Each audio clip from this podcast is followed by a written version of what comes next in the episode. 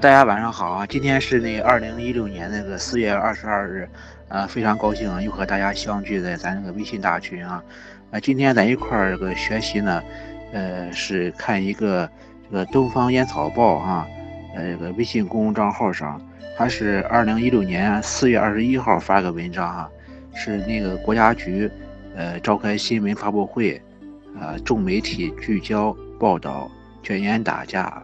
打私百日行动，这个国家局就是指这个烟草专卖局啊，国家烟草专卖局啊，呃，他这个文章呢，呃，我已经发在群里面了哈，嗯，大家呃，我读给大家听听，大家也可以打开呢看一看，呃，我先把个文章读一读，读一读呢，然后里边呢，呃，有一些那个。专业词语哈，读完之后呢，给大家解释一下哈。它里边提到了这个查获烟丝烟叶哈，然后呢，这个为什么这个烟丝烟叶还有被查获的啊？还有这个侦破五万元以上，这个这个五万五万元是一个什么样的概念哈？为什么是一个五万年啊？还有一个破获国家呃国家局标准网络案件，什么是国家局标准网络案件哈？然后相关问题呢？等我读完之后，咱一块儿学习完之后呢，嗯，我给大家解释一下。在这儿先声明一下哈，下面解释内容呢，因为专业性比较强哈，内容都是我从网上找到的，这个不代表那个所在单位的这个意见，也不代表我个人意见啊，只是一个转转，呃，那个转发一下或者是转达一下这个网上摘抄的一些相关的一些文章啊。呃，四月十九号，呃，国家烟草专卖局就卷烟打假打私。专项整治百日行动，呃，召开新闻发布会，呃，人民日报，呃，新华社，呃，中央电视台，中央人民广播电台，经济日报，呃，法制日报，人民公安报等新闻媒体呢。参加了这个发布会，发布会围绕百日行动，重点介绍了行动背景、组织的过程、采取的措施、取得的成果，通报了百日行动破获典型案例的情况。媒体记者就关心的问题进行了现场提问，国家局办公室专卖监督管理司有关负责人回答了记者的提问，记者。从发布会上获悉，为严厉打击制售假烟和走私烟草专卖品违法活动，国家局在公安部、海关总署等部门大力支持下，从2015年11月下旬到2016年3月上旬，在广东、广西、福建、河南等重点地区开展百日行动。重点地区没有在山东啊，有力震慑遏制了制售假烟和走私卷烟违法活动。曾经讲过，这一件烟是多少条啊？一件烟是五十条哈。这个查获假烟呢是二点一六万件，查获走私烟是一点一八万件，它同比上升的是百分之五十七哈。查获烟丝烟叶八百七十三点一吨啊，同比上升百分之十四。侦破五万元以上案件二百七十九起啊，呃，然后呢，破获国家局标准网络案件五十七起，这个这个五十七起呢，呃，同比上升百分之八十四，是这个上升幅度最大的啊。然后拘留是七百二十三人，逮捕四百九十八人，判刑四百三十二人。呃，逮捕的这个增长幅度位居第二哈，这个百分之六十二同比上升。发布会还通报了下一步卷烟打假打私工作部署，坚定目标，重拳出击，持之以恒，要认真呃总结经验，巩固行动成果，从专项行动向常态化的精准打击转变，继续盯住重点地区。环节和人群，精准施策，精准发力，精准打击。这个文章是那个，呃，这个记者张百厚啊写的啊。媒体关注呢，发布会后呢，多家呃中央主流媒体呢纷纷进行了报道。呃，截止目前呢，近六十家新闻媒体和网站进行了报道或转载啊或转发。比如说那个新华社啊，中央电视台。啊，还有中央人民广播电台、经济日报、啊法制日报、呃，人民公安报啊等等啊。下面我就将这个刚才这个文章中，呃，涉及的一些那个事情呢，呃，给大家解释一下。呃，我从网上搜寻一下一些专业词语的解释啊，给大家读读听听。咱呢要学法懂法啊。呃，最近这段时间呢，也讲了从交通安全法到那如何杜绝。什么网络谣言等等哈，讲了不少和法律相关的一些知识。咱就是目的呢，就是一个是要守法、学法、懂法，另外呢，要善于用法律呢来保护自己的权益哈。这个拘留呢，我相信咱群里边，呃，所有人都知道拘留是什么意思，但是能够准确描述出来的话，呃，咱还是看看人家这个官方是怎么说的哈。这个拘留呢，是指这个扣留、拘禁。公安机关在紧急时刻对需要受侦查的人依法暂时扣押，是暂时扣押啊。行政拘留指将违反治安管理的人关在公安机关拘留所内，这关在公安机关的拘留所内，一般不超过多少天？一般不超过十五天，合并处罚，最长不超过二十。天啊，二十天。行政拘留是最严厉的行政处罚。被处罚人对治安管理处罚决定不服的，可以依法申请行政复议或者提起行政诉讼。这是拘留的一个呃，从法律上比较严谨的一个解释哈。这个逮捕呢，逮捕查一下这个百度百科哈。这个逮捕是这样解释的啊，逮捕是指公安机关、人民检察院。和人民法院为了防止犯罪嫌疑人或者被告人实施妨碍刑事诉讼的行为，逃避侦查、起诉、审判或者发生社会危险性而依法暂时剥夺其人身自由的一种强制措施。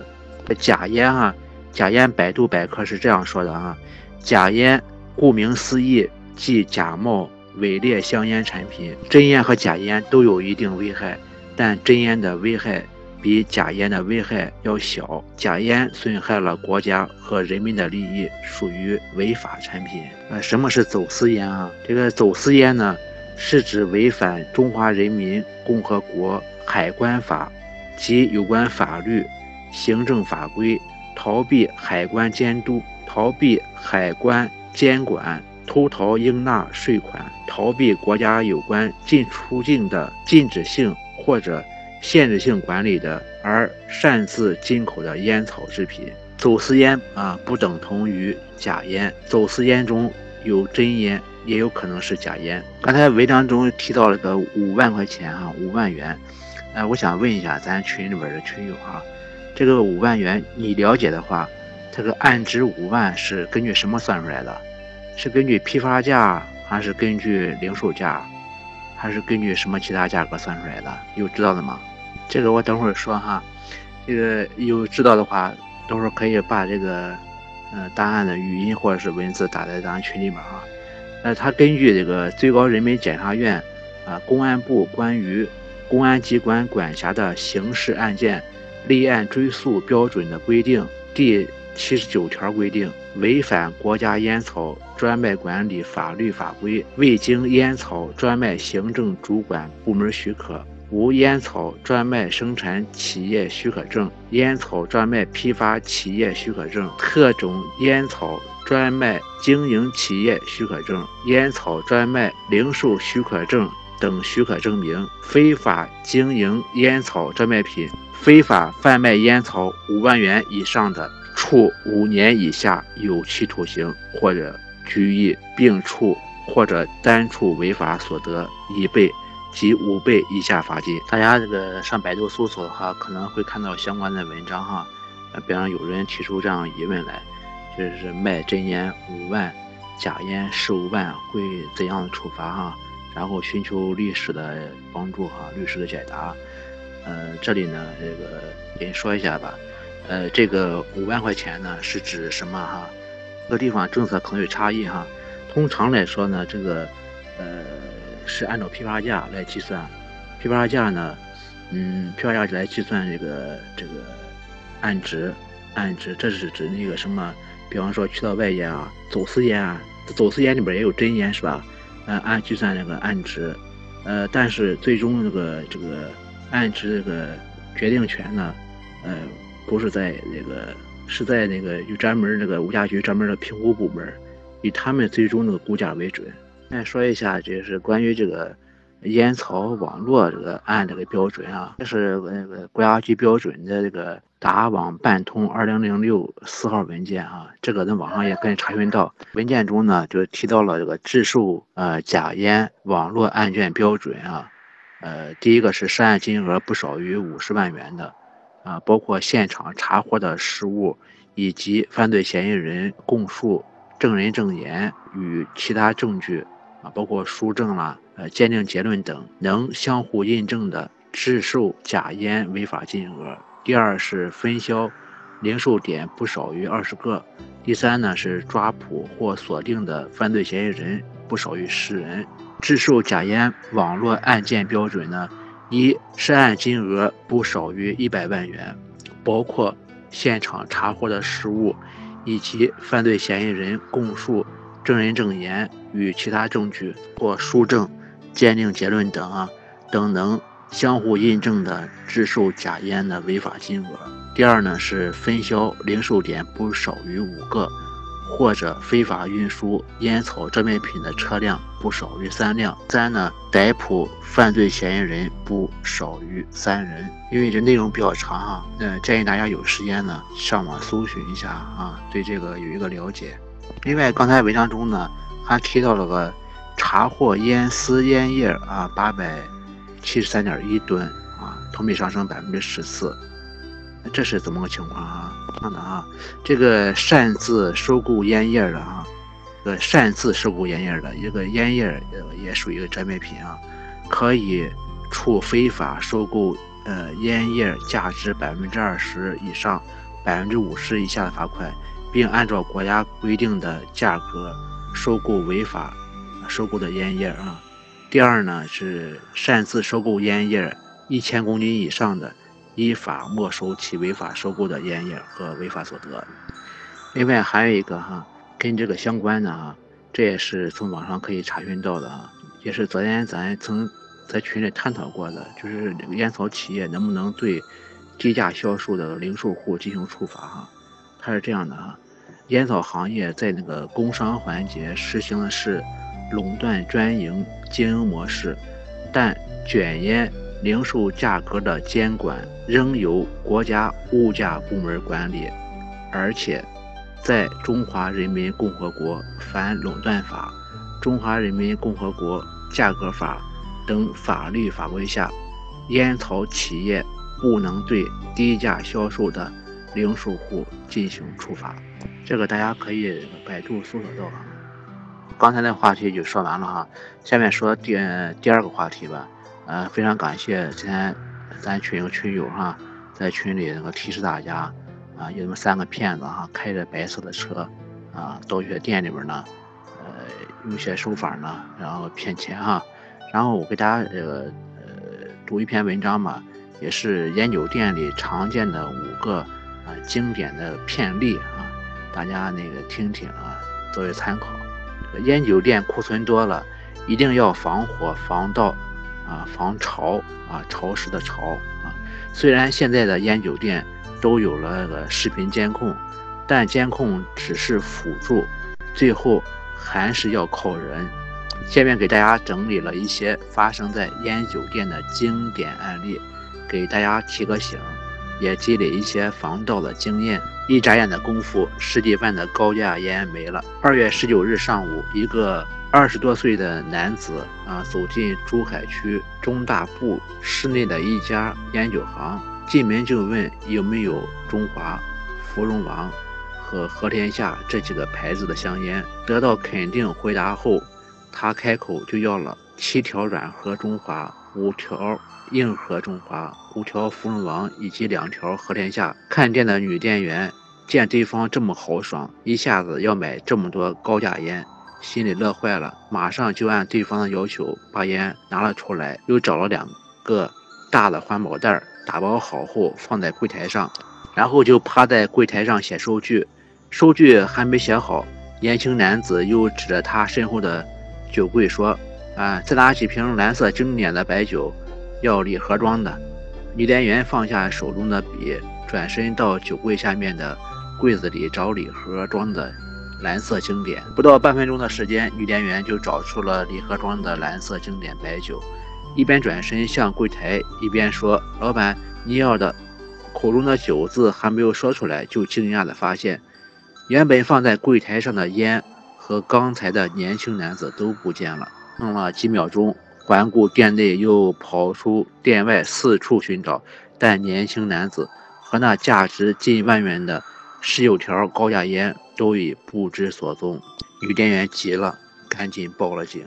嗯，捎带说一句哈，我知道，呃，很多店是这样规定的，丢失以后，那个由店员自己来，啊，负责赔偿哈。这十九条高价烟是不小的数目哈，可恨的这个骗子啊。第二个案例是老人帮儿子看店，打电话的时间四条烟丢了。一天上午，在农业路沙口路附近的这家烟酒店，店主王先生因事外出，让父亲帮忙看店。一中年男子骑电动车来到店中。说要买几瓶好酒送人，反复查看后，其看中一款名牌白酒，向父亲询问价格。因父亲不知价位，便转身用柜台内的座机给我打电话。第一次没打通，该男子还帮父亲按了重拨。然而，当父亲再次转身打完电话，该男子已无踪影。王先生说：“哈，这时父亲才发现柜内。”有四条香烟已被盗走。随后，记者查看店内监控显示，八点三十八分许，一身着黑绿色棉衣的男子来到店内。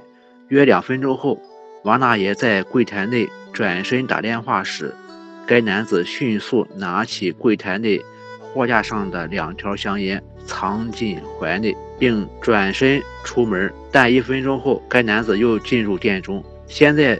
座机上拨了下电话，在王大爷第二次转身时，其用同样方法再次盗走两条烟后，快速离开。从其进入店内到离开前后用时四分多钟。那案例，店主神奇预感，半夜起来看监控，发现呢有人在偷东西。二零一五年十月二十三日早上，一名入室盗窃香烟的青年男子。被赶到的长岗派出所民警当场抓获，并现场缴获价值两万多元的香烟。那经过是这样的啊，十月二十三日清晨五时许，长岗派出所就接到辖区一名烟酒店老板的报警电话。该店主称，他发现自家店里有人正在偷东西，希望警察快点到现场。接警后，民警迅速赶到了事发的烟酒店。报警的店主说。头一天晚上，他离开店面后，总感觉不对劲，睡不着觉，好像会有什么事情发生。店主有了奇怪的预感，便起来查看店铺的监控。没想到，他竟然从监控屏幕上发现有人在店铺内翻东西，于是马上打电话报警。监控还是非常有必要的哈。这个靠朋友圈掌握店主动态，趁过年实施盗窃。这是另外一个案例啊。二月八日是农历正月初一，刘老板刚回到这个安徽老家，就接到电话，说他在江苏南京开的烟酒店遭了贼。刘老板赶紧回了南京，站在自己的烟酒店门口，刘老板发现店内是一片狼藉，所有东西都被翻了个底儿朝天。